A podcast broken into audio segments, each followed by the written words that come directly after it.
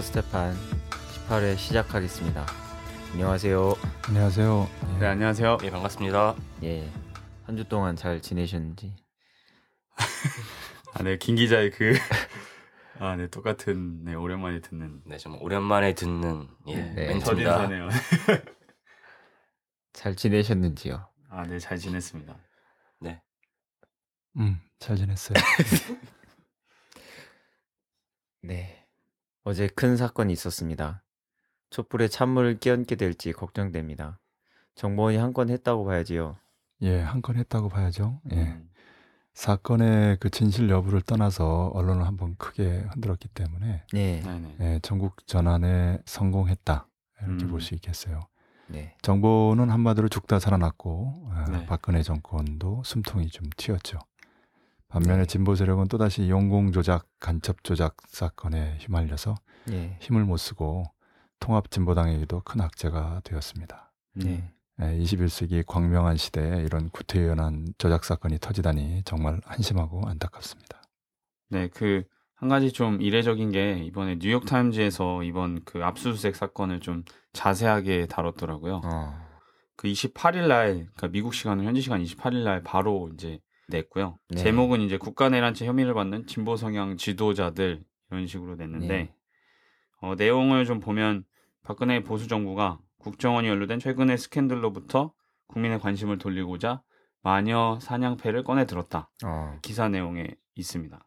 네. 기사 원문을 보면 굉장히 자세하게 이제 조목조목 이렇게 보도를 해서 네.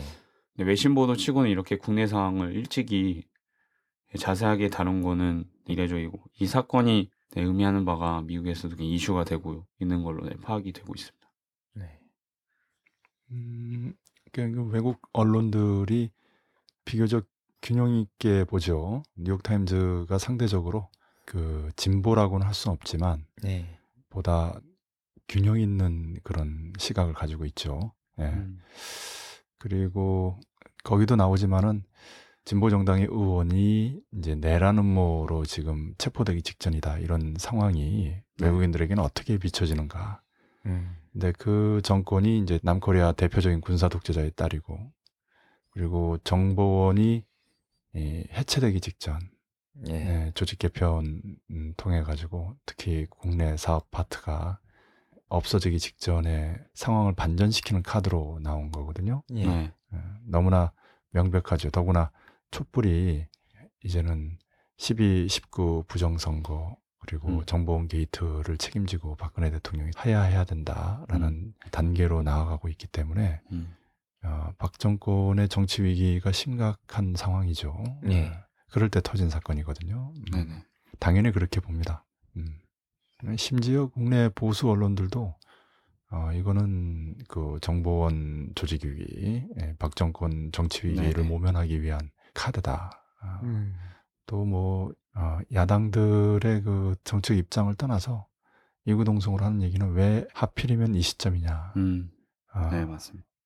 예전에 그 박근혜 그 당시에는 직위를 내가 기억하기 좀 어려운데 아, 무슨 문제가 났을 때 왜 하필이면 이때 뭐 이렇게 얘기했던 적이 있어요. 어. 아, 시기를 보면 너무나 네. 절묘하죠. 오랫동안 네네. 본인들 표현으로는 3년 동안 내사했다고 하는데 네네. 왜 지금이냐라는 거 너무나 명백하죠. 뭐 이런 사건이 한두 번만 있었던 게 아니라 수백, 수천, 수만 건이 있었어요. 네. 음, 그러니까 예, 국민들 내성이 생겨서 음, 다들 그러려니 해요. 지금 아, 초반만 충격적이고 아, 좀 이따 얘기하겠지만은 예, 원래 이런 사건은 용두사미로 끝납니다. 음, 음. 이석기 의원이 정보원에서 흘리는 내용을 전면 부정하고 나섰습니다. 과연 이 사건의 진실은 무엇인지요? 음, 아직 그 이것이 진실이다라고 얘기할 수는 없죠. 예, 음. 이러죠. 그래서 그 여든 야든 어, 많은 사람들이 정확한 진실을 밝혀야 된다라고 얘기하는데 아, 그건 너무나 당연한 얘기죠. 네. 당연하죠. 진실을 밝혀야죠. 진실을 밝혀야 어, 네. 진실에 의거해서 네. 아, 판단이 돼야 되는데 근데 음. 이제 지금 그런 얘기를 하는 것만 보더라도 그동안 이런 사건이 얼마나 왜곡되고 조작됐는가라는 걸 단적으로 보여주는 거죠. 네네. 지금 정보원이 언론에 흘린 내용을 믿을 수 없다는 얘기예요. 음. 음. 아, 무엇보다도 그 당사자인 이석기 의원이 예, 전면적으로 부정하고 나섰어요. 날조다. 음. 음, 촛불은 더 타오를 거다. 아, 이렇게 얘기했는데 일단 이 당사자가 전면 부정하고 나선 건 중요합니다. 네. 아, 그 부정이 사실이든 아니든 간에 일단은 부정했다는 거. 음. 일단 부정한 조건에서 그것이 사실이라는 걸 입증하는 책임은 정보원과 검찰에 있죠. 네. 예. 네. 아, 그럼에도 불구하고 이 사건의 진실이 무엇인가라는 것을 아, 지금까지 공개된 언론 보도 내용을 가지고 한번 보면 한마디로 이번 사건의 특징은 내란 음모 사건이에요. 단순한 아, 용공 조작이나 아, 네. 간첩 조작 사건이 아니고 내란 음모 사건으로까지 규정한 거거든요. 어, 네. 그러니까 이석기 의원을 비롯한 경기도 동부 세력 한 100여 명이 음.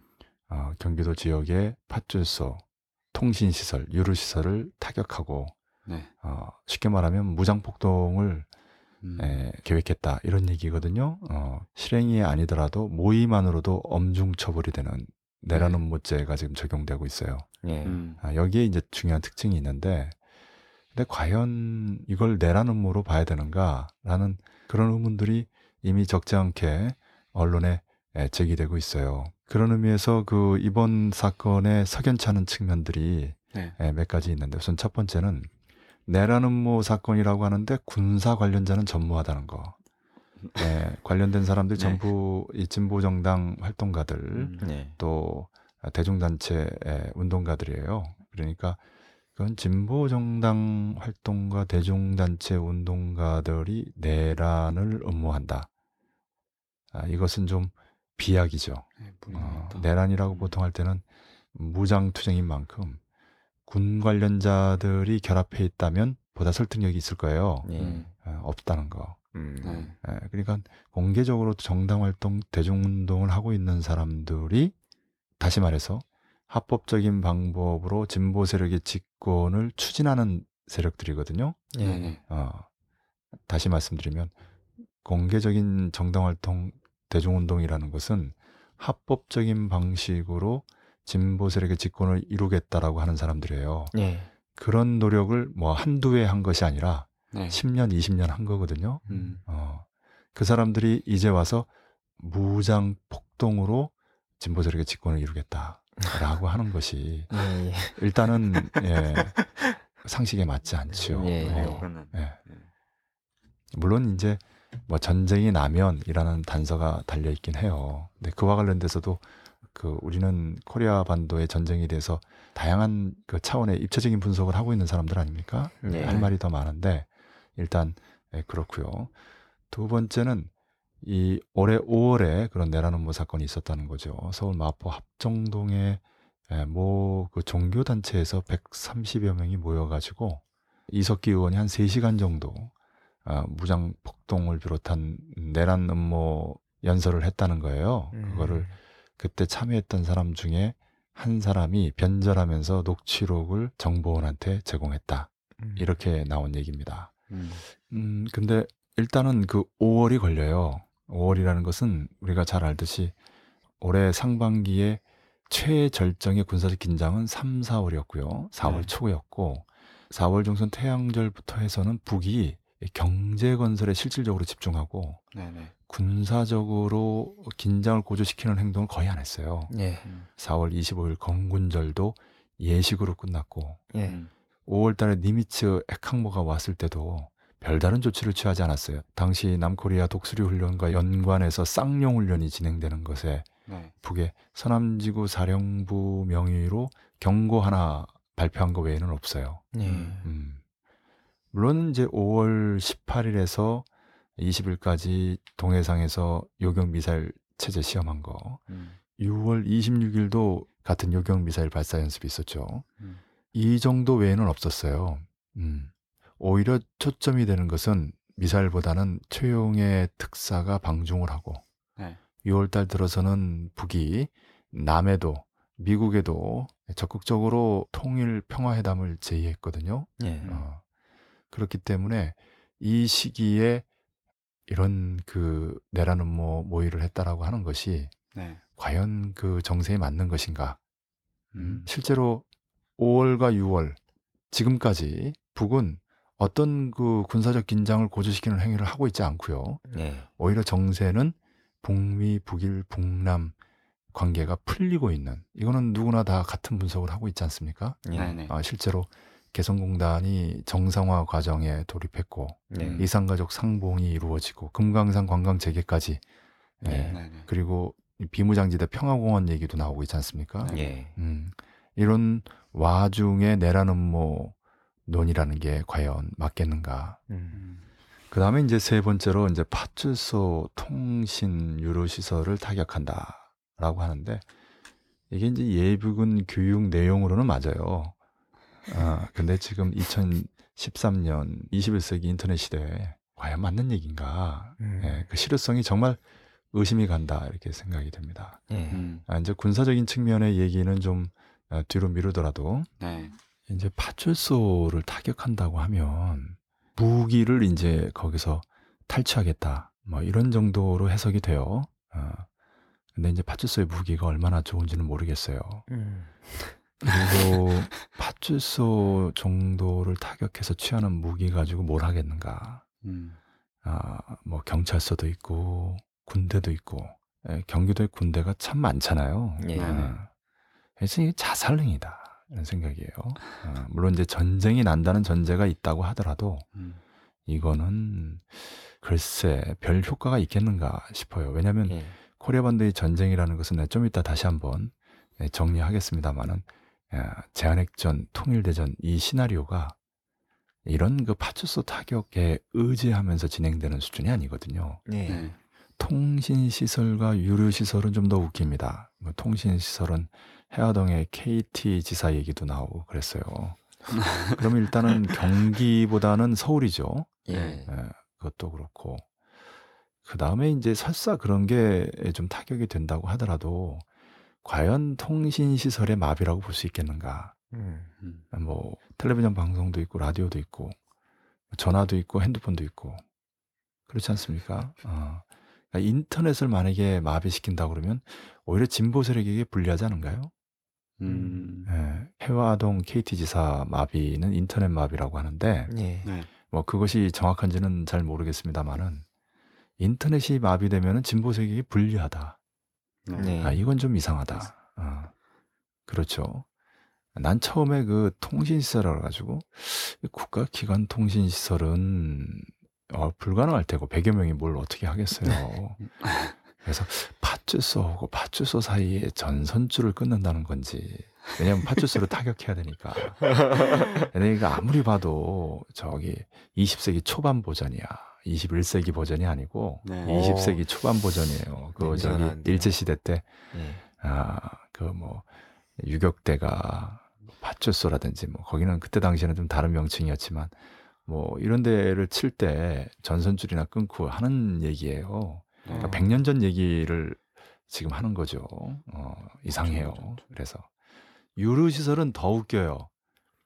뭐 예비군 훈련 과정에서는 뭐 통신 시설이나 유료 시설을 우리가 보존해야 된다. 뭐 이런 얘기를 한다고 합니다만은 네. 그 예비군의 유니폼을 입은 사람들이 네. 그렇지만 지금 세상에 천지가 주유소인데 그렇죠. 그렇죠. 그리고 이 유류 시설 뭐 파괴하면 군인들이 그러니까 장갑 차나 뭐 자동차 기동 수단들이 마비되는가?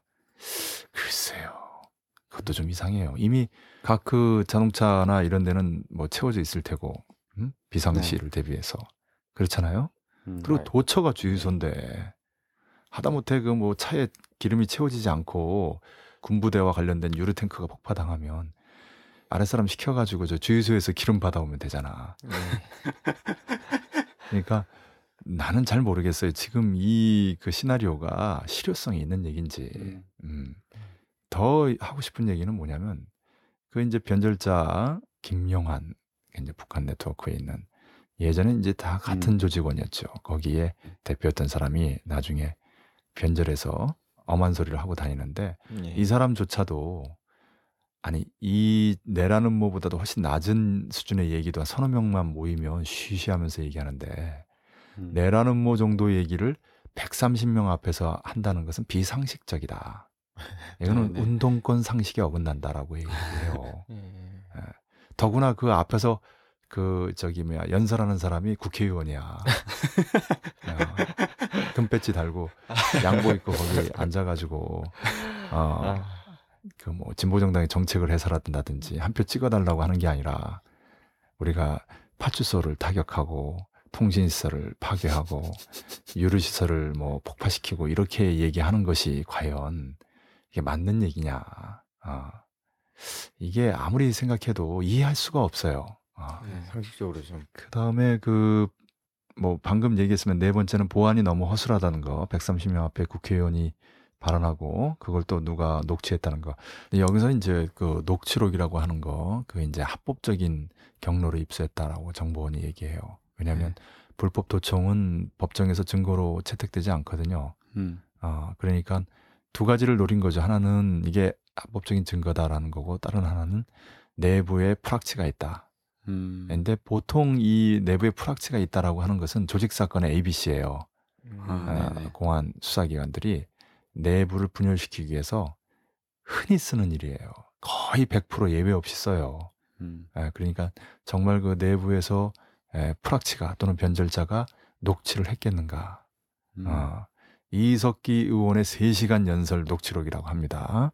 음, 이석기 의원 3시간 녹취록이라고 하는데 예. 음. 에, 그게 좀 석연치 않아요. 그러니까 내란 음모를 꾸밀 정도의 세력이 예. 너무나 보안이 허술하다는 거. 음, 그 정도의 결의가 있는 사람 중에 변절자나 프락치가 있어서 녹취를 했다는 거. 음. 음. 어, 다 이건 아, 석연찮은 거죠. 네. 음. 그리고 이제 다섯 번째로는 발표 시점이 정보원 셀프 개혁 안을 내놓기 직전, 다시 말하면 정보원에서 국내 파트가 없어지기 직전이거든요. 예. 네네. 예, 정보원 조직의 최대 위기죠. 음. 어, 적절할 때 예, 써먹은 사건이에요. 음. 재미난 표현이 있어요. 한겨레 신문에 이석기 의원과 관련해서는 네. 예, 걸면 언제든지 걸리는 약한 골이라는 거. 아. 어. 예, 그런 거를 이제 갖고 있다가 음. 어, 이번에 쓴 거죠. 어, 음.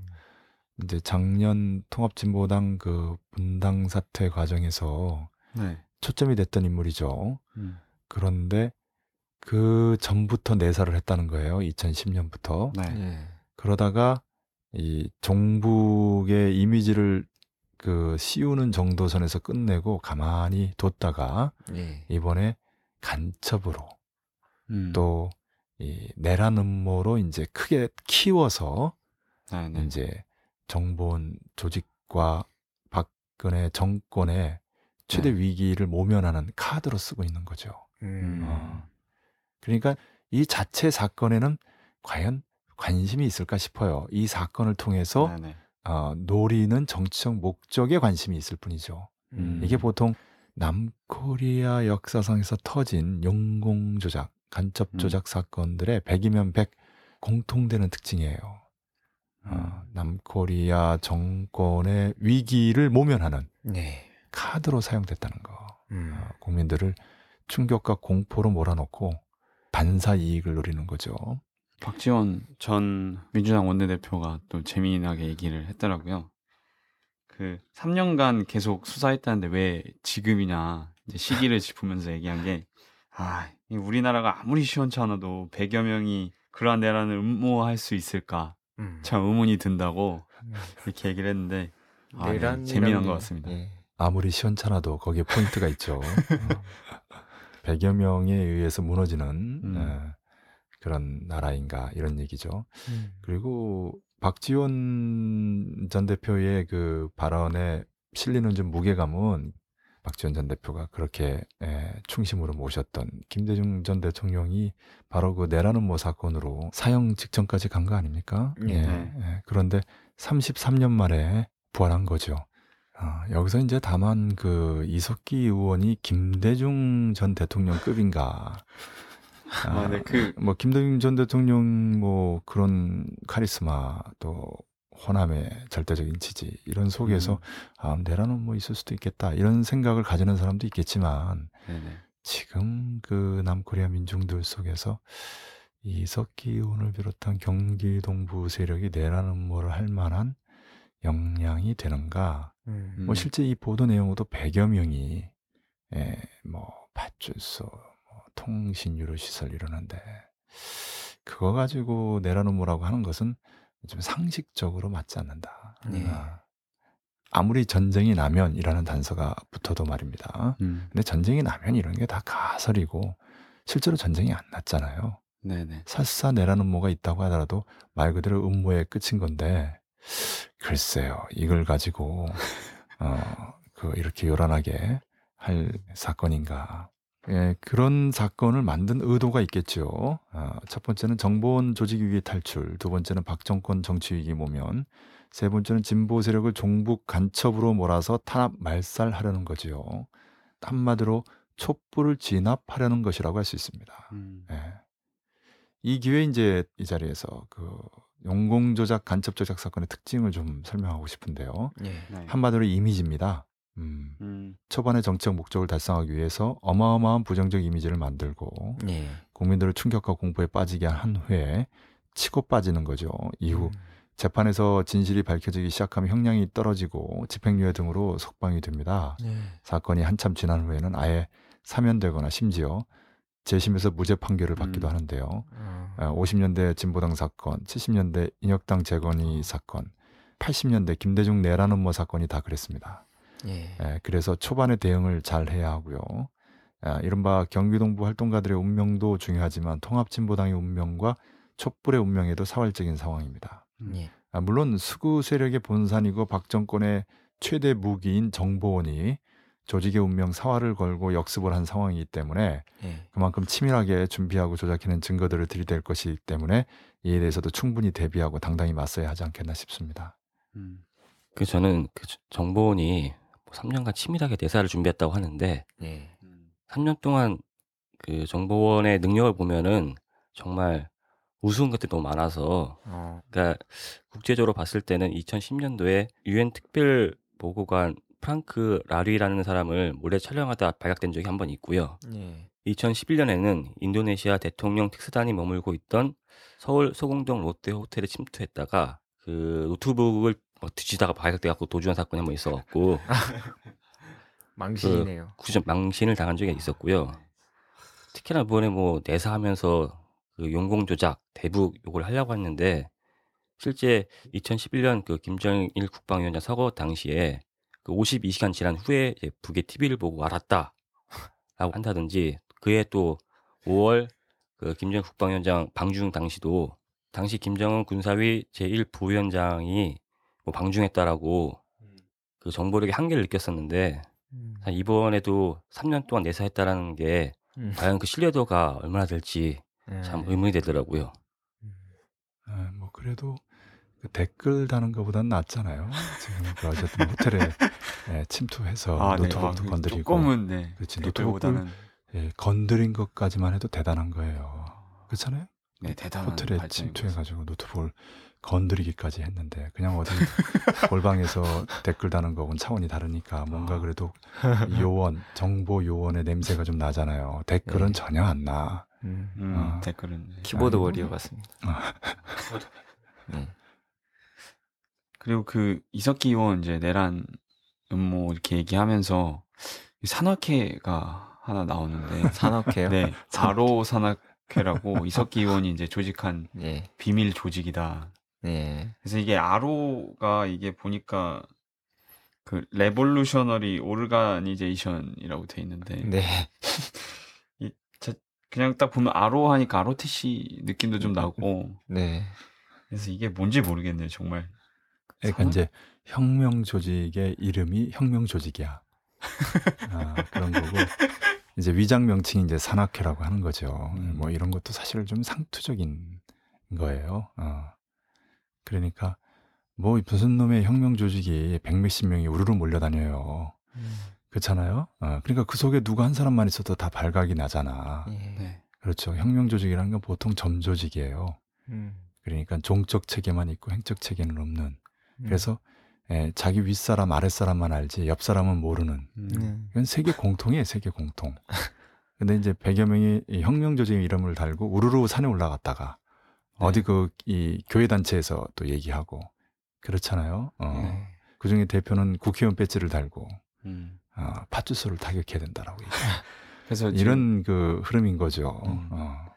그래서 정보원 그 프레임이 내라는 뭐 사건이다 음. 이렇게 하고 그러니까 이석기 의원이 산악회를 조직해서 이제 유격대 파출소도 타격하고 이제 산으로 숨는 이런 아, 게릴라 그건 일리가 있다. 산악회가 유격 훈련을 하기 이거는 거의 아. 20세기 19세기도 아니고 이거는 거의 음. 임꺽정 의적 의적 활동 수준 너무 그렇게까지 할 건 없어. 네. 20세기 초반 정도 버전, 한 아, 네. 100년 전 버전이라고 하면 적당할 것. 프레임인 것 네. 우리 정보원이 과장한다고 우리도 과장할 필요는 없을 것 아, 네, 같습니다. 예. 음. 산악회, 예, 그러네. 그 유격전을 대비해서 이 네. 명칭도 내가 보기에는 오히려 산악회가 더 그럴 듯하다. 아로는 좀 이상해. 네, 아로는 혁명 좀- 조직 이름이 혁명 조직이야. 어, ROTC 이미지도 좀 나고 그래가지고 별로 그 어감도 좋지 않은데. 어, 아 그래서 그 언론 보도에 나왔던 게 북이 전투 세부 세칙 개정했다고 하면서 음. 남의 애국 역량이 요청했을 때 전투를 벌일 수 있다 이런 세칙을 개정했다는 얘기랑 이렇게 맞물려서 정말 내가 정보원이 이제 보는 프레임이 그렇지가 않나 이런 생각을 좀 해봤습니다. 네. 그렇지, 그렇지. 어. 아이고, 내 너무 좀 사실은 예, 좀 많이 절제하고 있는데 너무 우스운 사건이에요. 예. 음. 아, 정보원이 그 이번에 내라는 뭐 사건 너무 급하게 아, 그리고 좀 구색을 갖추려면 좀 군인도 좀 집어넣고 뭐 장교라든지 그렇잖아. 네네. 뭐 총도 좀 발견되고 아, 그래야 돼. 네네. 그런데 그런 건 하나도 없이 녹취록 하나 가지고 좀 승부를 걸고 있는 음, 거거든. 음. 어. 그러니까 음, 아무리 그 상반기에 정세가 긴장됐고 또 네. 진보들에게 종북이라는 이미지를 에, 덧칠해 가지고 마녀 사냥을 하고 그렇게 마녀 사냥하면 일단 먹히고 그런 네. 세상이라고 해도 그렇지 국회의원을 그리고 합법적인 공개적인 활동을 한 정치 활동가들 대중운동가들을 내라는 뭐다 팥주스를 타격하려고 한다 이러면서 지금 그 잡아들이고 있는데 음. 이거는 정말 그 100년 전 일제 시대를 연상시키는 네. 어, 이제 박정희 시대에도 물론 있었습니다만은 일제 시대를 연상시켜요. 음. 박정희 시대 때도 밧줄소, 통신 시설, 유류 시설 글쎄. 그러니까 지금 그 뭘 착각하고 있냐면 이 이른바 이제 도시 게릴라전 이런 개념이잖아요. 네. 예, 뭐 산에 올라가서 유격전 하겠어요. 아무리 산악회 해도 그렇지. 요즘 산에 올라가면 그뭐 예, 뭐 비행 수단이 얼마나 많아요. 뭐 헬기도 있고 비행기도 있고 그렇지 뭐 인공 위성으로 보는데 어디 숨어 다니겠어. 음. 산에서 적외선 뭐 이래 가지고 다 발각될 텐데. 네. 그렇지? 뭐 이 항공적이고 기동적이고 뭐 통신적인 수단들이 너무나 발달했기 때문에 네. 유격전이라는 건 불가능하고 도시 게릴라전이라는 말이 나올 수 있겠는데 네. 도시 게릴라전을 준비한다. 지금 그러니까 5월 달에 네. 이건 이제 끝물이죠. 사실은 상반기에 절정은 3월 말에 4월 초예요. 음. 이미 5월 달 이렇게 되면 최용의 특사가 방중하던 시절이잖아. 네네. 이게 끝물이야. 사실 군사적 대치 상황조차도 음. 네. 끝물인데 그제서야 모여가지고 우리가 파출소, 뭐 통신시설, 유류탱크 어, 우리가 타격해야 된다라고 하면서 다들 예, 그걸 좀 파악해 두고 음. 그 다음에 예, 인터넷을 통해서 사제 무기를 만들 수 있는 방법을 숙지하라 이렇게 되잖아. 음. 그러니까 그때 이를테면 이미 탈취해가지고 무기를 갖고 있고 음, 음. 뭐 필요한 군사 훈련을 딴 데서 버리고 있고 어디 무기를 뭐 땅에 파묻어 놓고 이런 게 아니라 네. 이런 거지. 땅에 파묻어 놓은 거 이제 꺼내서 어? 네. 어, 이를테면 구체적으로 어, 뭐 어디 어디를 언제 치고 음. 그렇죠. 어, 이러이러한 구호를 제기하고 음. 음, 뭐 이런 사람은 처단하고 이렇게 얘기해야 네. 음. 예, 조금 음, 뭔가 아 뭔가 좀 구체적인 게 있었나 보다 이렇게 되는 거죠. 어, 그러나 그럼에도 불구하고 5월은 끝물이야. 상반기 그렇죠. 네, 정세에서 맞습니다. 우리 다 아는 얘기인데 음. 어. 내가 좀 이따가 그 좀 얘기하려고 그랬는데 예, 우리는 그 말 그대로 코리아 포커스 닥터 스테판 아닙니까? 네. 그러니까 이런 사건을 좀 분석해도 좀 더 과학적이고 입체적이고 역사적이고 그럴 필요가 있어요. 그런 의미에서 예, 얘기를 하면 북이 유대 자본을 비롯한 미 유럽 제국주의 이스라엘 시오니즘과 한판 네. 판가리 싸움을 벌린다. 전면 대결전을 벌린다라고 할때 그 네. 구체적인 양상은 한마디로 얘기하면 제한핵전과 통일대전이에요. 네. 아, 그것을 좀 정리하는 의미에서 내가 설명을 하면 이 제한핵전을 포함한 핵전 3단계, 음. 그다음에 통일대전 3단계 이렇게 됩니다. 네. 핵전 3단계라는 게 뭐냐면 1단계가 제한핵전, 네. 2단계가 확대 제한핵전, 3단계가 전면핵전이에요. 음. 아, 이미 여러 차례 설명했습니다만 1단계는 북이 하와이와 괌에 슈퍼 EMP 또는 중성자탄을 실은 미사일을 발사하는 거죠. 네. 음. 내가 보기엔 각각 한 두 개씩만 발사하면 될 것 같은데 뭐 한 10개쯤 발사한다고 하고 그다음 미국이 한 10개쯤 동해와 서해를 통해서 미사일을 이제 발사하면 음. 그것을 이제 요격하는 거죠. 이게 네. 이제 제한핵전이에요. 네. 그때 에, 동해에서 발사했는데 그게 불행히도 북의 에, 방공망을 뚫었다. 네. 아, 왜 불행이냐면 그 보복으로 미 서부의 확대 제한핵전을 북이 음. 펼치기 때문에 그래요. 보복으로. 서부를 뚫었다. 이러면 정말 재앙이에요.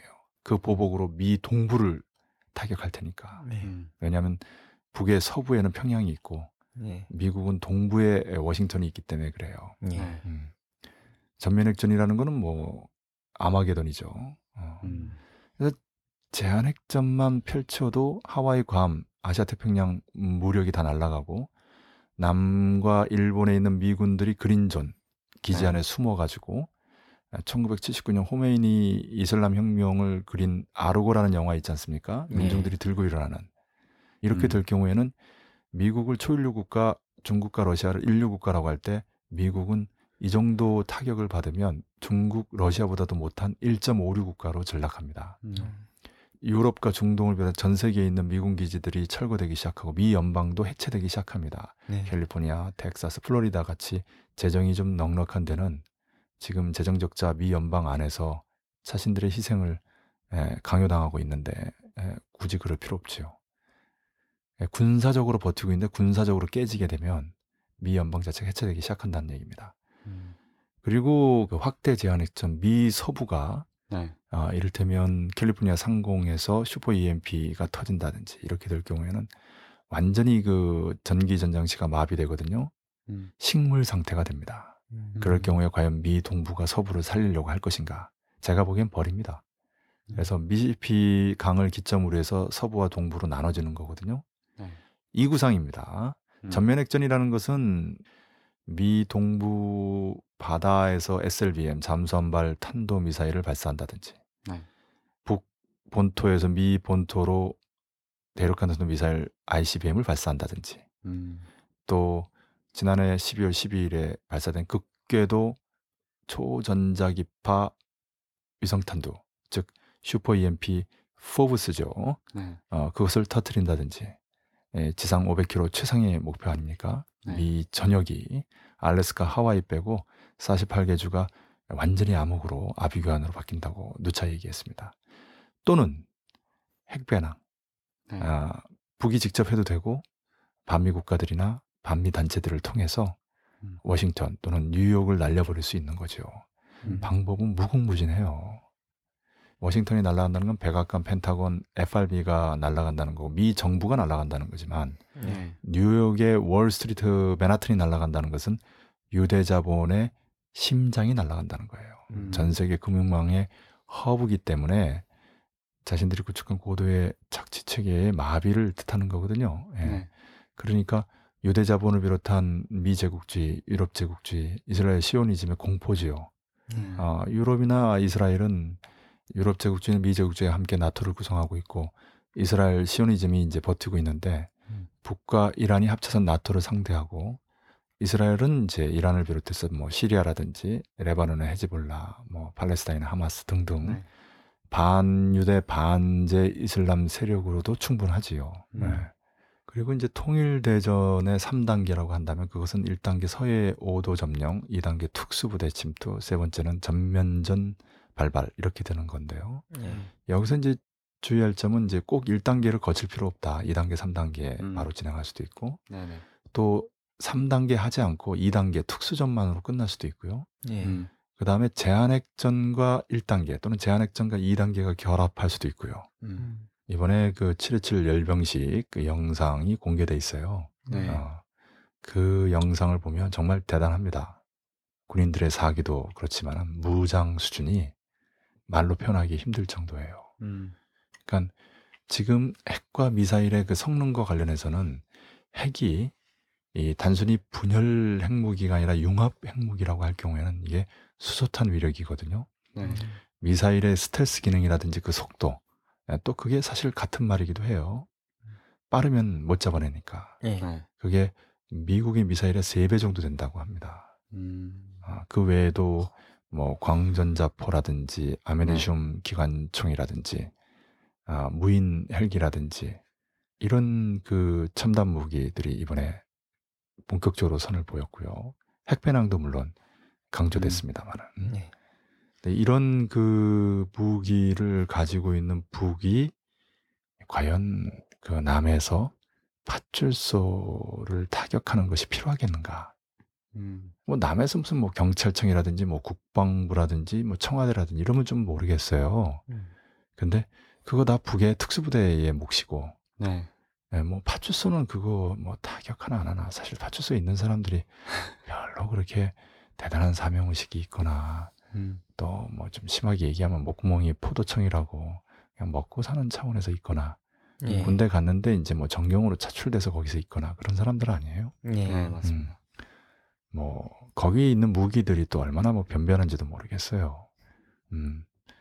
그리고 한 뭐 100여 명 정도가 무장하면 뭐가 대단한 일이 벌어질까도 의문이고요. 네. 북의 특수부대가 20만인데. 그뭐 100여 명 그 뭐 하는 것보다 특수부대 한 명이 더 내가 보기엔 더 위력적일 것 같은데. 예. 그렇죠. 그 특수부대가 남에 투입되는 경로는 예, 참 다양하거든요. 음. 김정일 국방위원장이 생전에 어, 나는 잠수함 전력만으로 능히 조국을 통일할 수 있습니다라고 말했다고 하는데 음. 그게 바로 그 잠수함의 동승에서 남에 투입되는 특수부대를 말하는 거거든요. 음. 대표적인 사건이 그 강릉에서 음. 잠수함 사건이죠. 네. 이제 스텔스 기능이기 때문에 미국이나 남에서는 잡아내지 못했는데 네. 해안가에 가까이 오다가 이제 그물에 걸린 거죠. 네. 스크루가. 뭐 방법이 없어요. 그러니까 왜 해안가까지 오겠어요? 특수부대 투입 때문에 그런 거죠. 음. 실제로 대부분이 자폭했고 일부가 이제 북으로 귀환했죠. 성공적으로. 그 강원도를 완전히 이잡듯이 뒤지고 음. 그렇게 많은 군대가 동원이 됐는데도 결국 못 잡았다는 거 아닙니까? 예. 이런 특수부대가 이제 하늘로도 떨어지고 네. 뭐 경비행기라든지 헬기라든지 뭐 다양한 방법으로 그 다음에 갱도 지하 터널로도 들어오지요. 네. 북이 지하 터널을 뚫는 그 수준은 그냥 뭐 곡괭이질하는 게 아니라 집채만한 장비가 아, 불도저식으로 뚫어버리는 거거든요. 네. 그러니까 제 보기에는 뭐 반나절 정도면 38선에서 서울까지 뚫어버리지 않을까 싶어요. 음. 하루 이틀이면 부산까지도 뚫을지 몰라요. 음. 그 지하 터널을 통해서 북의 대부대가 내려올 수 있는 거거든요. 네. 그 외에도 38선 곳곳에 이제 뚫려 있는 데가 너무 많지요. 네. 그 대표적인 사건이 노크 귀신이죠. 네. 민간인도 노크 귀신 하더라고. 네. 북은 군인뿐만이 아니라. 내가 보기에는 북의 이번에 을지 에, Freedom Guardian 연습에 대한 대응 조치는 민간인 귀순인 것 같아. 예. 정말 전략적인. 어, 그렇지. 그한 사람이 근데 그 사람이 그래서 예, 진짜 귀순인지 한번 알아봐야 돼요. 음. 음, 특수 임무를 띠고 네. 예, 을지 연습을 파탄시키기 위해서 노크로 어, 그렇죠. 헤엄쳐가지고. 어, 그런 역발상. 음. 그러니까 이런 조건에서 과연 뭐한 100여 명이 파출소 어쩌고 하는 얘기가 예. 과연 이게 북의 무슨 음, 지령으로 뭐 이게 안 맞는다. 아무리 생각해도 예, 이게 전혀 그 논리적으로 맥락이 닿질 않아요. 그러니까 이제 뭐 백보 천보를 양보해서 이해하려고 한다면 남의 자생적인 네. 어, 운동권들이 이제 이야기를 한 건데 당시 음. 정세가 워낙 그 심각하니까 네. 어, 만약 전쟁이 나면 어떻게 하지? 뭐 이런 정도 음. 얘기했겠죠. 그래서 아까 그 변절자 김용환도 이건 술자리에서 하는 얘기 수준이다. 그런 네. 얘기 하는 거예요. 음. 보통 술자리에서 이런저런 얘기 뭐 술자리에서 무슨 말인데 못 하겠어요. 어. 그러니까 그런 걸 가지고 생각해 보세요. 국회의원이 또 100여 명과 함께 어? 내라는 음. 뭐 이게 말이 안 되는 얘기입니다. 구체적인 내용들도 좀 우습고 어, 네. 실제 에, 북의 그 전쟁 계획이나 시나리오하고는 이치에 닿지 않고 음. 아, 그렇기 때문에 이 내라는모 사건은 지금 공개된 것만 봐도 초반이 보통 그 정보원 조작의 효과가 제일 클 때인데 네. 지금 공개된 정보만 보더라도 벌써 이 모순점이라든지 문제 투성이다라고 네. 얘기할 수 있겠습니다. 그렇다면 이번 사건이 촛불에 어떤 영향을 주겠는지요? 남북 관계는 또 어떻게 되겠는지요? 예, 그 촛불에 에, 찬물을 끼얹은 거죠. 예, 음. 그게 이제 정보원이 의도하는 바고요. 음. 가장 예, 중요한 그 목적이죠. 일단 이후 그 통합진보당을 고립 말살하려고 할 겁니다. 민주당을 촛불에서 이탈시키려고 할 거고요. 시민 종교인들의 참여를 흔들 겁니다. 그러나 촛불은 촛불이고 동부는 동부다라는 말을 하고 싶어요. 예. 음. 촛불은 12, 19 부정선거 정보원 게이트를 계기로 타오른 거 아닙니까? 진상규명 네. 책임자 네. 처벌 요구하면서 대통령이 사과. 지금은 정보원 이거 그렇죠. 안 된다, 해체해야 된다, 네. 또 박근혜 정권 하야해야 된다 이런 수준으로 이제 타오르고 있는 건데 네. 그러니까 정보원이 이제 에, 그동안 내사했다가 최근에 서둘러서 그 내라는 모로 이제 키워가지고 터트린 거 아닙니까? 음. 그런데 그 이 정보원과 박 정권의 이 사건이 이제 긍정적인 것만 있는 게 아니라 부정적인 것도 있다. 네. 긍정적인 거는 이제 위기 모면에 이제 숨통이 트이고 국면 주도권이 생겼다는 거. 예. 어, 이제 네. 좀 요리할 수 있게 됐지요. 어, 그걸 이제 의도한 거고요. 그런데 부정이 더 심각합니다. 유신 독재식의 이미지가 예, 이제 생겼거든요. 네.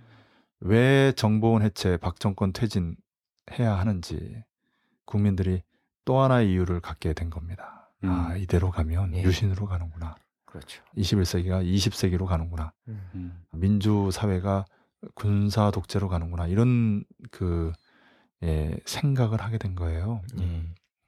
남북 관계도 어, 한 두 가지로 볼 수 있는데 하나는 별 문제 없이 순항할 가능성이 있고요.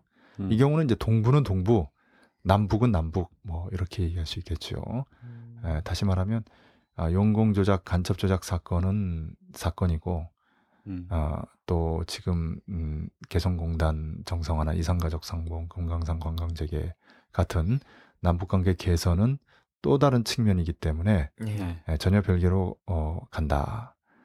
에, 다른 하나는 남북관계가 다시 완전히 파탄되는 건데요. 도루묵이 되는 거죠. 네. 예. 음. 남의 정부가 이 사건을 자꾸 북과 연계시키려고 한다면 당연히 북에서는 반발하겠죠. 그래서 음. 검찰도 북과의 연계는 매우 신중하게 지금 보려고 한다라고 네. 하는 얘기가 바로 그런 겁니다. 네.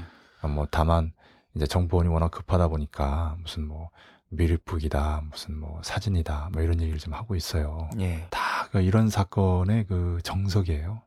음. 예, 그 틀이 있어요. 네. 어, 그 틀대로 가요. 너무나 딱 이 정확하게 짜여진 틀대로 일체의 창의성이 없이 정보원이나 청와대에 있는 사람들이 에, 그렇게 그 우수한 것 같지 않아요. 예, 그냥 그 기존에 있는 그 형식과 틀을 예. 그대로 이제 적용하면서 좀 쉽게 좀 무사 안일하게 좀 가려고 하는 경향이 좀 있어요. 음. 이런 건 좀 더 독창적이야. 좀 참신한데 예. 그래서 이제 아마 내라는 모를 좀 부각하는 것 같아요. 그러나 예. 세상 사람들이 뭐 이 정도 가지고 내라는 뭐 박지원 전 대표도 그런 거 아니에요. 아무리 네. 우리나라가 시원찮- 어, 뭐라 그랬지 아까 시원찮아도 네, 어, 시원찮아도. 시원찮아도 그렇지 100여 명의 내라는 뭐 이게 말이 네. 되는 얘기냐 이런 얘기 하는 거 아닙니까? 음. 뭐 창의적이지 않다고 말씀하셨는데 제가 봤을 때는 김기춘 비서실장 있지 않습니까 지금 청와대 그 사람 작품이지 않나 뭐 그런 이 전형적인 유신 스타일 아, 아닙니까? 그래요? 음. 김기아 초기였군요. 예, 그러니까 이제. 비서실장 되면서 첫 작품으로. 어. 어.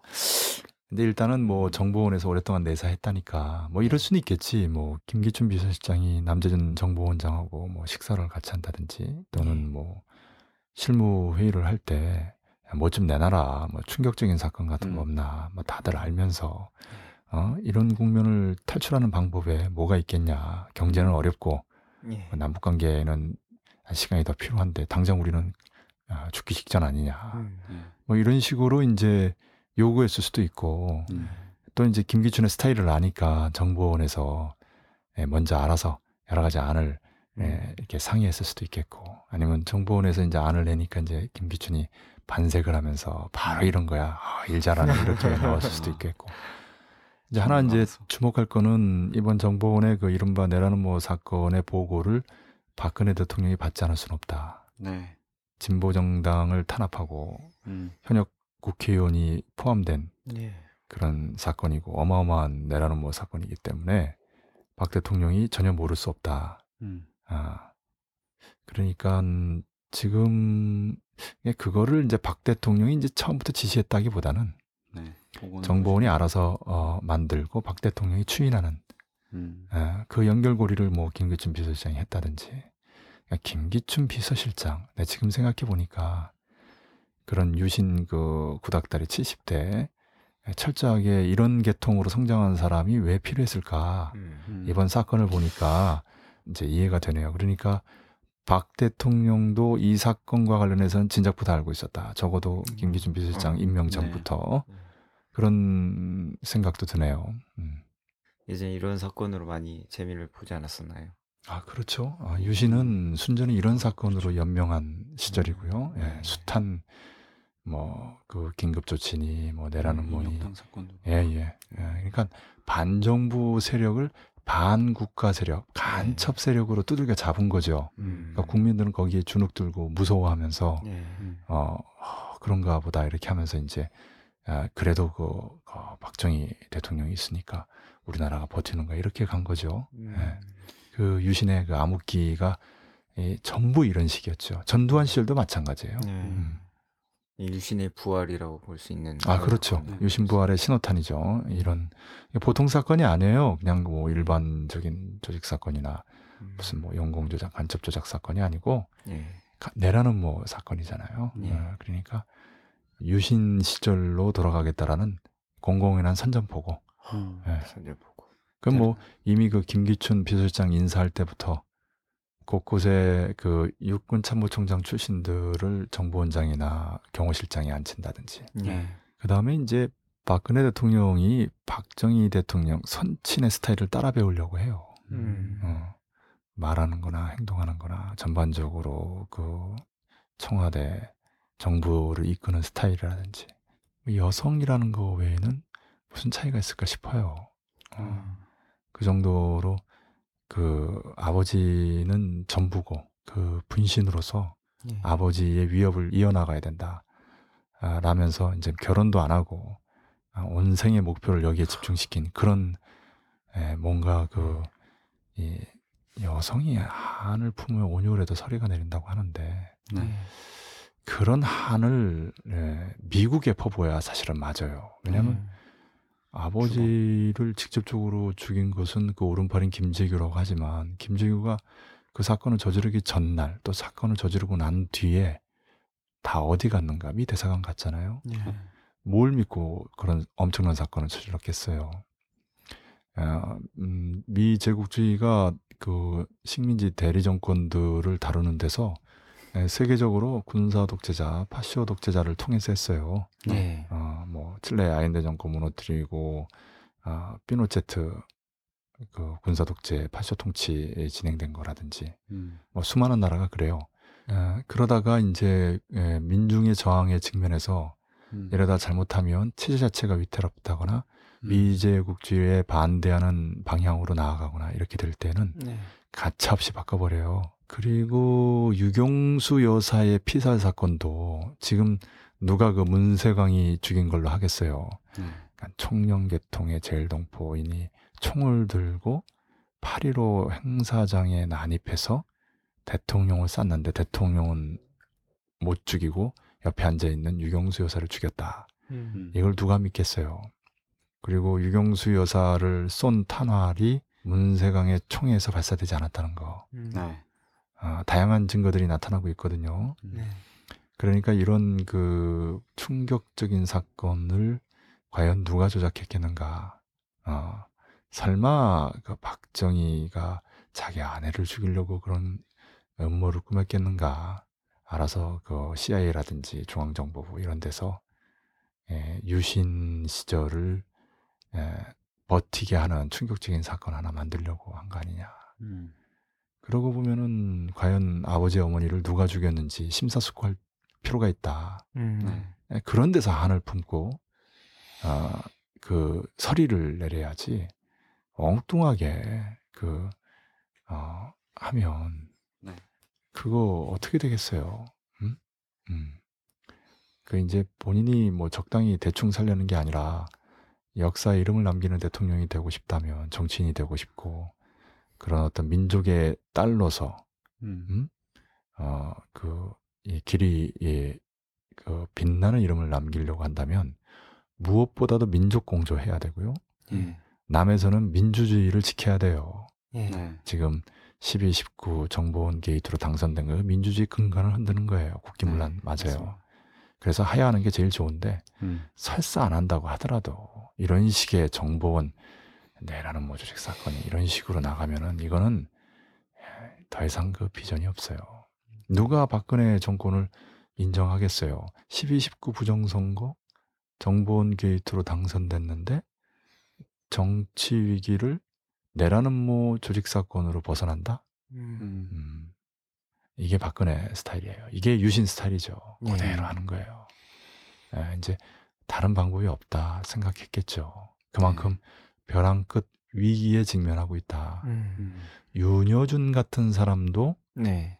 예, 박근혜 정권 경제 위기 못 벗어난다 그러지 않습니까? 네. 예.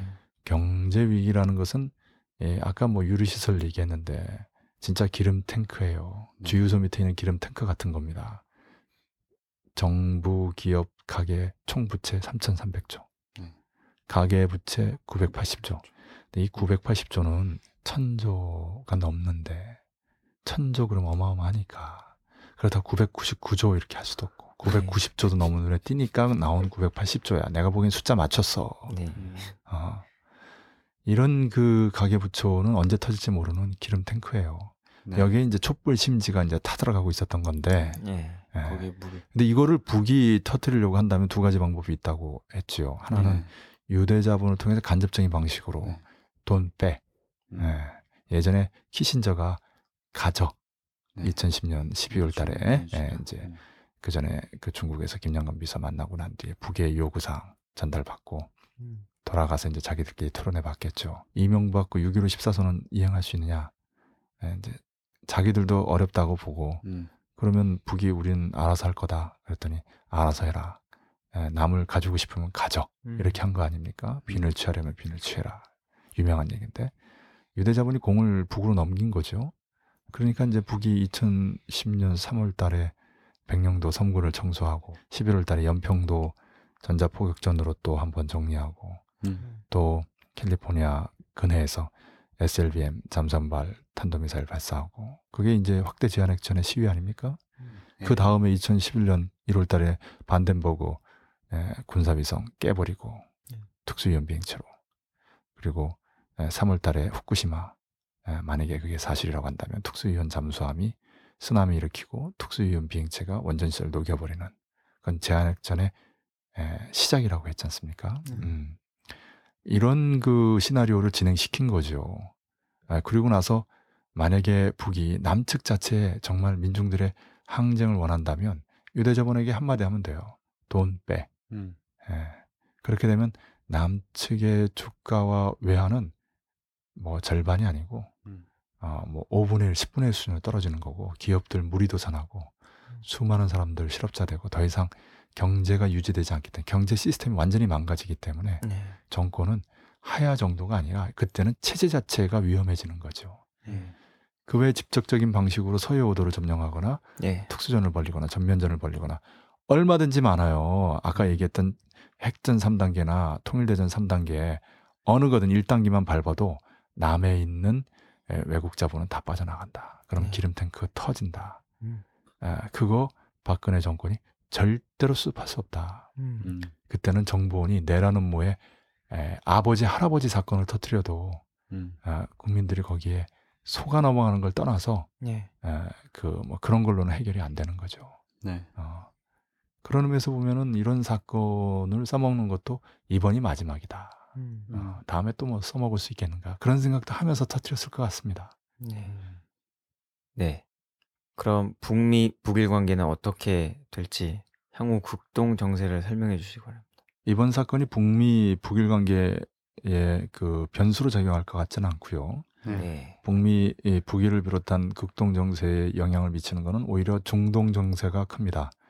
지금 미 정부가 시리아를 폭격하겠다라고 하는데요. 시리아 정부의 화학무기 사용설에 이은 조치죠. 예. 음. 이거는 이라크 대량살상 무기 의혹을 가지고 침공한 거 비슷한 시나리오고요. 예. G8 회의에서 어, 시리아 정부가 포함되는 평화회담 하기로 했고 예. 음. 어, 반군들이 힘을 못 쓰고 네. 미국 내에 있는 반군 지원 단체가 와야 되고 이런 와중에 굳이 시리아 정부가 화학무기를 쓸 필요가 뭐가 있겠어요. 음.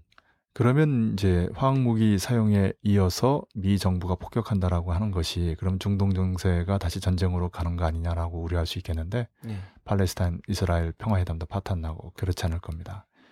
예, 시리아가 가지고 있는 능력 중에 반군들을 제압하는 재래전 능력은 부족할지 몰라도 네.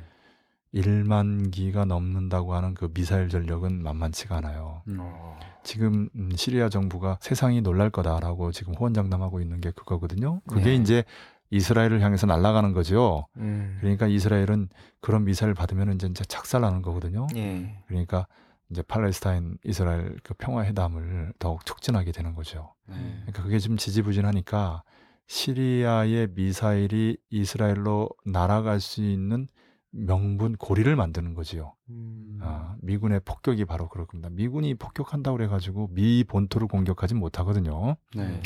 이렇게 좀 역발상으로 봐야 됩니다. 오히려 시리아 내전이 정리되면서 팔레스타인 이스라엘 회담이 급진전되는 예. 그런 조건을 만들 수 있다. 좀 두고 봐야 되겠습니다.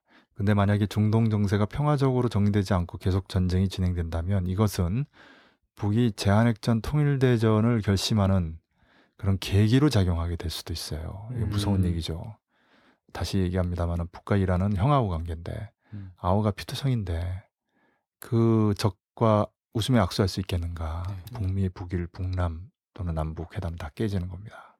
이건 유대 자본과 미 유럽 제국주의, 이스라엘 시오니즘이 더 이상 참을 수 없는 그런 치명적인 타격이 되죠. 이미 승부가 났기 때문에 음. 마무리 단계에서 이스라엘 그 꼴통들을 압박하는 상황 이 정도로 봐야 되지 않나 싶습니다. 음. 그런 의미에서 북미 관계 이른바 1.5 트랙으로 해가지고 제네바에 회담이 있었는데 그 이후 킹 특사가 방북한다고 하잖아요. 뭐 케네스 배 석방 의제 하나만 가지고 한다고 그러는데 그거 어, 북에서 그러면 받겠어요. 네, 아무리 생각해도 좀 야, 어차피 그 뭐 비공개 경로, closed track, 공개 경로, open track이 이중으로 진행되면서 예. 겉으로 드러나는 거와 속으로 진행되는 것이 다르다고 하지만 네. 예, 너무 좀 유치하게 좀 명분을 만들 때는 좀 음. 우스워요. 어, 뭐 북일 관계도 그런 의미에서 볼 때 시간만 남았다고 볼 수 있겠습니다. 일본은 종속 변수예요. 음. 어, 북미 관계가 예, 기본입니다. 예, 북미 관계도 사실 어떻게 보면 북유대 관계가 기본이에요. 음. 어, 미국도 종속 변수예요. 그렇게 보면 예. 네. 물론 우리가 이제 사회과학적으로 제국주의 우두머리 또 지금 주타격 대상 이 부분을 흔들어선 곤란하겠죠. 그러나 그 미 제국주의라는 항공모함을 조종하는 음. 실세가 누구냐 이거는 잊지 말아야 되겠습니다. 이 정치 경제학과 유대자본 이 두 가지를 알아야 되는 것처럼 사회과학적인 그 우리가 제국주의론과 함께 네. 예, 구체적으로 그 제국주의 실세가 누군가라는 부분을 같이 보지 않으면 추상적이고 그 적이 누군지도 모르면서 싸우는 오류를 범하게 되는 거죠. 네. 예, 킹 특사가 30일 내일 방북하게 되는데 예. 이미 우대웨이가 현재 있는 조건에서 음. 오늘자 기사를 보니까 우다이가 좀 노는 느낌이더라고요. 가서 특별히 하는 것이 없이 예. 늘 가서 좀 만나지 않을까. 그렇게 되면은 예전에 잠깐 얘기하셨던 베이징 회담 같은 것들 형태를 음. 좀 논의하지 않을까 그냥 뭐 가- 일종의 가설이겠는데 예. 북에서 북중미가 만나는 상황이 될 것 같아서 오. 예. 이제 음. 이미 우리가 수차례 이제 얘기했는데 네. 그 이제 평화협정은 이제 북미 평화협정이죠. 정전협정 당사자니까 그때 중국이 있었어요. 그걸 감안하면 이제 뭐 북중미 이렇게 삼자 평화협정 이렇게 얘기도 될 수는 있겠는데 음. 어쨌든 본질은 이제 북미 관계죠. 음. 중국 거기에 끼는 거고 음. 그 다음에 이제 남이 낄 수 있는가? 그래서 뭐 북미, 중국 또 남까지 3자 또는 4자 간의 종전선언 이건 이제 14선언에 나온 얘기예요. 예. 네. 예. 그 다음에 그 북미 간의 군사 문제가 풀려도 북일 간의 외교 문제, 북남 또는 남북 간의 통일 문제가 같이 풀려야 되죠. 네. 그래야 이제 다 같이 풀리는 것이 되고 그 다음에 이제 중국과 러시아도 이해관계가 있죠. 국동의 아, 주체이기도 하고 음. 그러니까 결국 그 극동에서의 평화 문제 그리고 외교나 통일 그 다음에 경제 이런 부분을 다 같이 이렇게 풀 수 있는 그런 테이블은 다자구도로 갈 수밖에 없어요. 음. 그래서 육자회담이라는 말이 여전히 의미가 있는 거거든요. 그러니까 동북아의 다자 간의 아, 평화 체제로 갈 수밖에 없다. 음. 다만 이것이 에, 이 서유럽과 나중에 동구까지 포함되는 유럽에서의 다자 안보 체계, 외교 체계하고 다른 것은 어, 이것은 북이 미국과의 대결전에서 승리하면서 구축되는 예. 에, 그런 다자 구도라는 데서 야, 중요한 특징이 있어요. 음, 음. 그렇기 때문에 유럽 쪽에서의 다자 구도가 아, 진보 세력에게 불리했다. 아, 라고 보는 부분은 아, 극동에서는 그렇지 않다. 이렇게 볼 수 있겠습니다. 역시 가장 중요한 것은 역시 군력이고 예. 그에 기초해서 외교 관계가 성립되는 거기 때문에 음. 그런 의미에서 이제 북이 군사적인 군력과 정치적인 일심 단계를 강화하는 전제에서 네. 에, 핵 음, 미사일 음, 첨단 음, 무장력을 음. 무엇보다도 중시하고 올해 3월 31일 날 경제 핵무력 병진 노선을 채택하게 된 것 다 그런 배경 아니겠습니까? 네. 예. 네. 그럼 이런 상황에서 진보 세력의 당면 과제랄까? 앞으로 무엇을 어떻게 해야겠는지요? 그 표창원 전 교수는 지켜봐야 된다. 진보 세력이 우리한테 그 손을 내밀 그 상황이 아니다. 예. 뭐 이런 얘기를 합니다만은 음. 예, 독일의 그 히틀러 파시즘 치하에서 있었던 예를 하나 들고 싶어요. 예. 음. 독일의 그 뭐 신부가 이제 뭐 얘기를 제가 간단하게 알기 쉽게 하면 어느 날 공산주의자를 잡아가더라. 네. 그래서 그런가 보다 했죠. 그다음에 좀 지나더니 이제 사회민주주의자를 잡아가더라. 음. 네. 뭐또 그런가 보다 했어요. 에, 그러더니 급진적인 민주주의자를 잡아가는 거예요. 자유민주주의자죠. 네. 어 이것 봐라 했죠. 네. 그리고 나서는 자신을 잡아가더라 이거예요. 파시즘의 폭력과 광기에 맞서는 예. 에, 각계각층의 에, 이념과 정견을 초월하는 연대가 왜 필요한가? 네. 아, 이보다 좋은 예가 없습니다. 음. 지금 정보원과 박정권이 최후 발악적으로 터트린 용공 조작, 간첩 조작, 내라는 모 조작 사건에 맞서서 모든 진보 개혁 세력이 굳건히 연대해야 합니다. 네. 이 연대를 깨고 촛불을 깨고 그래서 정보원 조직 위기, 박정권 정치 위기를 모면하자는 꼼수 중에 꼼수거든요. 음. 네. 아까도 말씀드렸습니다. 유신 냄새가 풀풀 나는 이 파쇼적이고 독재적인 공안 탄압에 굴복하고 네. 대오가 분열되면 그것으로 촛불도 끝장나고 정보원 박정권의 독재가 계속 이어지면서 결과적으로 남코리아 내 민주주의, 민중의 생존권은 철저히 유린되고 맙니다. 심지어 코리아 반도의 전쟁까지 날수 있어요.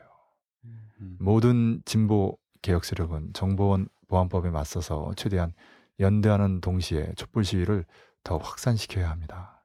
그래야 민주주의를 최소한이나마 지킬 수 있고 민중 생존권도 코리아의 평화와 통일도 바라볼 수 있습니다. 지금 이대로 가면 끝이 안 보이는 절망 상태로 가는데요. 음. 네. 유신 독재의 회귀를 막는 각계각층 민중의 민주수호 투쟁에 불길을 더욱 세차게 지펴 올려야 할 때라고 하겠습니다. 예. 음. 사실 근데 그 민주당은 뭐 입장이 대충 보니까 예.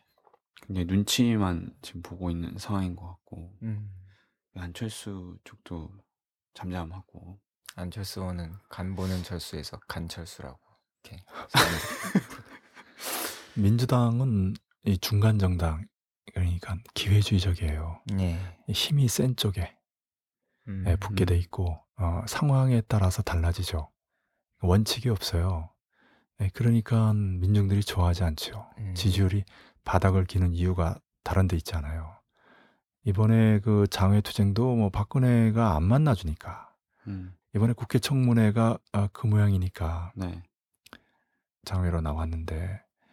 그런 국회 청문회 보면서도 이후에 특검이 잘 될 거라고 생각한다면 오산이죠. 그렇죠. 음. 그 청문회조차도 만드는 과정이 얼마나 지난했어요. 음. 예. 어, 특검이 되기도 쉽지 않지만 되어도 기대할 건 없다. 남코리아 음, 역사에서 음. 특검이 제대로 힘을 발휘한 적이 없어요. 남코리아 사법부는 검찰까지 포함해서 철저하게 권력의 신여예요.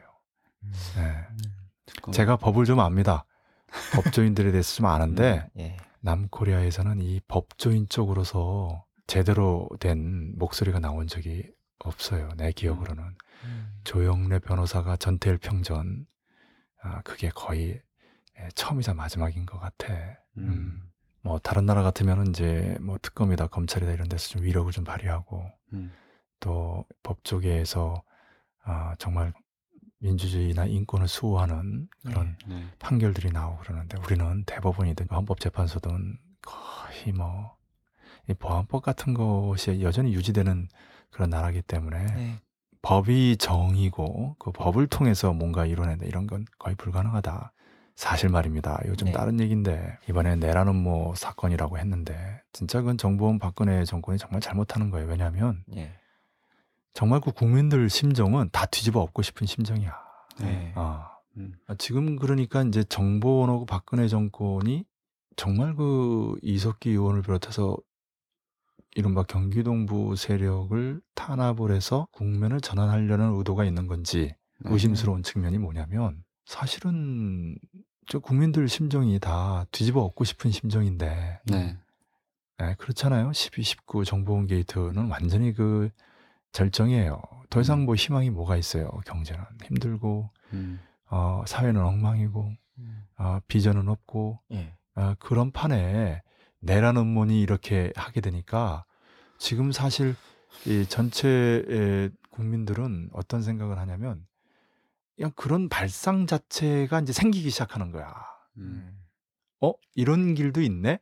음. 어, 뭐 밧줄소, 뭐 통신소, 유류시설 이런 거는 뭐 현실성이 없지만 네. 아 정말 그 뭐 전쟁이 일어날 수도 있고 그 다음에 뭔가 그 뒤집어지는 일도 벌어질 수도 있고 아니, 국회의원이 백몇십 명하고 그런 얘기를 할 정도로 이미 그 코리아 반도 정세가 극단적인 심각한 상황에 이르렀나 이런 생각을 하는 거야. 음. 그러니까 정보원 오고 지금 박근혜 정권이 지금 뭘 하고 있는지 모르겠어. 진짜 국기를 흔들고 싶은가 봐. 음. 그렇게 국기를 흔들면서 당선되고 정권을 세우더니 지금 진짜 국기를 흔드는 것 같아요. 네. 어. 그 내란 음모를 선동하는 것 같아. 정보원하고 박근혜 정권이. 오히려 음. 아, 몰라 육군 참모총장 출신들이 그거 진압하면서 한번 예, 우익 군사 쿠데타라도 지금 꿈꾸는 건지 음. 어. 네, 별 생각이 다 들 정도로 너무 어처구니가 없어요. 음. 음. 어, 지금 뭐 민주당이 난철수든 존재감이 없어요. 존재감이 음. 뭔지 모르겠어요. 그러니까 그쪽에는 아, 이미 그 국민들의 여론이 싸늘히 식어서 별로 음. 기대할 게 없잖아요. 예. 지금 문재인이라든지 이런 인물을 좀 보는 거지. 음. 당으로서 민주당. 안철수도 그때 상황 논리에서 음. 박원순 지금 시장에게 통이 크게 양보 이러면서 좀 어우 그릇이 좀 크네 이렇게 보다가 저렇게 된 거지. 음. 네. 근데 지금 사실 계속 까먹고 있어. 안철수 의원은 돌다리 두들기다 판날 것 같아. 돌이 깨지겠어. 정치는 돌다리를 두들기는 게 아니에요. 어? 좀 그릇이 크고 좀 시원시원하고 그래야지. 이건 뭐 호연지기가 없어. 호연지기가 맨날 그 관전평. 어, 아, 국민들 떠보는 거. 그리고 앞으로 일정이 없어. 일정이. 그러니까 사람들 다 떠나지. 윤여준 떠나고 최장집 떠나고. 네. 어. 누가 그 옆에 붙어 있겠어요. 어. 참, 그 음. 이석기 의원 집을 이렇게 이제 털었는데 거기에 이제 현판에 이민희천이라는 글자가 있어요. 네. 이게 또 이제 오늘 신문에 이제 보도가 됐는데 그게 이제 김일성 주석의 세계와 더불어 회고록 서문에 나옵니다. 어. 뭐 나의 좌우명은 이민희천, 인민을 하늘로 어, 이런 뜻이죠. 그러니까 그게 이제 주체 철학의 이제 핵심적인 내용이다. 음. 어, 그러니까 이제 인민을 믿고 인민에 의하면 이제 뭐 백전 백승이다 이런 얘기도 있고요. 네. 뭐 그런 그 회고록에서 나오는 말을 현판에 써서 이렇게 걸었을 수도 있겠지만 예, 언론이 좀 잘 알아야 될 게 뭐냐면 이민이천이란 말 자체는 사마천의 사기에 나와요. 음. 어. 그러니까 김일성 주석이 처음으로 쓴 말이 아니에요. 네. 그리고 그걸 걸었다고 그래가지고 김일성 주석의 회고록의 이민이천이라고만 생각할 수는 없어요. 그말 네, 자체가 맞습니다. 네. 좋은 말이기 때문에 그 말 자체 좋은 말이죠. 네. 인민을 하늘로 섬긴다는 뜻인데 국회의원이 좌우명으로 삼을 만한 음. 말이잖아요. 네, 음. 그렇죠.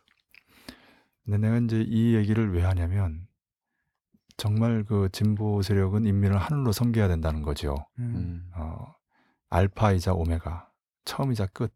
언제나 그 민을 중심으로 생각하고 민에 의거해서 사고하고 행동해야 된다라는 거예요. 음. 그래서 민과 하나가 돼야 된다. 음. 민심을 얻으면서 가야 된다. 어, 그 얘기를 해주고 싶습니다. 음, 음. 박근혜 대통령이든 김한길 대표든 또 어, 진보 세력의 어떤 누구든 간에 시작과 끝, 처음이자 마지막은 언제나 민이라는 거. 음. 그러니까 이런 큰 그 사건을 바라볼 때도 결국은 민을 보면 돼요. 음. 음. 정보는 민을 어떻게든 속여 넘기려고 하는 거고 네. 네. 또그 당사자가 돼서 이제 고초를 겪게 되는 사람은 그 민을 보면서 떳떳하면 되는 거예요. 음. 어. 그렇지 않습니까? 네. 결국 진보당의 조봉암 당수 사형당했죠. 네. 인혁당 재건이 9명 판결 나자마자 바로 죽었어요. 네. 음. 아, 비록 지금 음, 세상에 살아있진 않지만 네. 역사는 그 누명을 벗기고 네. 어, 아예 그냥 재심에서 무죄 판결 났지요. 네. 예. 근데 그걸 떠나서 역사는 이미 그 그들의 무죄를 선고한 지 오래됐고 네. 이 이제 시간이 가면 갈수록 그 활동의 평가는 음. 보다 공정하게 이루어질 겁니다. 음. 카스트로가 그 얘기했다는 거 아닙니까? 카스트로가 이제 변호사거든요. 네. 예. 근데 언젠가 잡혀서 법정에서 최후 진술했을 때 역사가 나를 무죄로 선고할 것이다라고 했던 유명한 말이 있어요. 음. 어. 네.